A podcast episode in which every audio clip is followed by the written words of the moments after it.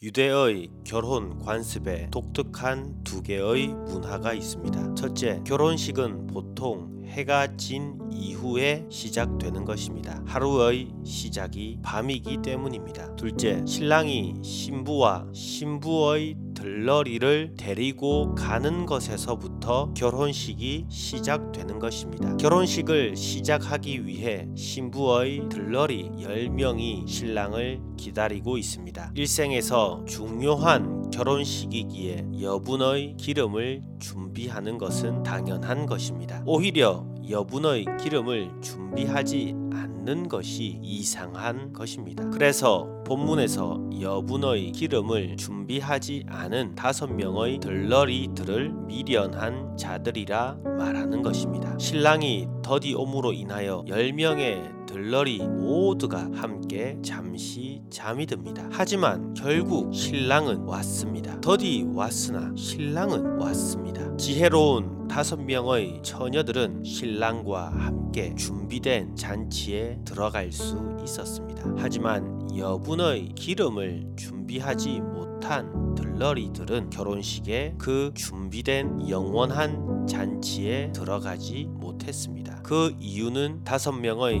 미련한 들러리들은 자신들의 등불을 가지고 신랑을 맞이하지 못했기 때문입니다. 영원한 잔치에 들어가지 못한 이 다섯 명의 미련한 들러리들이 영원한 잔치에 들어가지 못한 이유는 그들이 깨어 있지 못했기 때문이라고 말하고 있습니다. 여기서 우리는 질문을 가집니다. 분명 모든 10명의 들러리들이 다 졸며 잤습니다. 모두가 깨어 있지 못했습니다. 하지만 신랑 대신 주님께서는 오직 여분의 기름을 준비하지 못한 들러리들만 깨어 있지 못했다라고 말씀하십니다. 즉 중요한 것은 들러리들이 아니라 등불입니다. 등불이 빛을 발하고 있으면 그것은 깨어 있는 것입니다. 하지만 등불이 빛을 발하지 못할 때는 깨어 있지 못한 것입니다. 본문에서 말하는 등불은 자신의 빛, 자신의 인생을 말합니다. 자신의 등불을 가지고 신랑 되신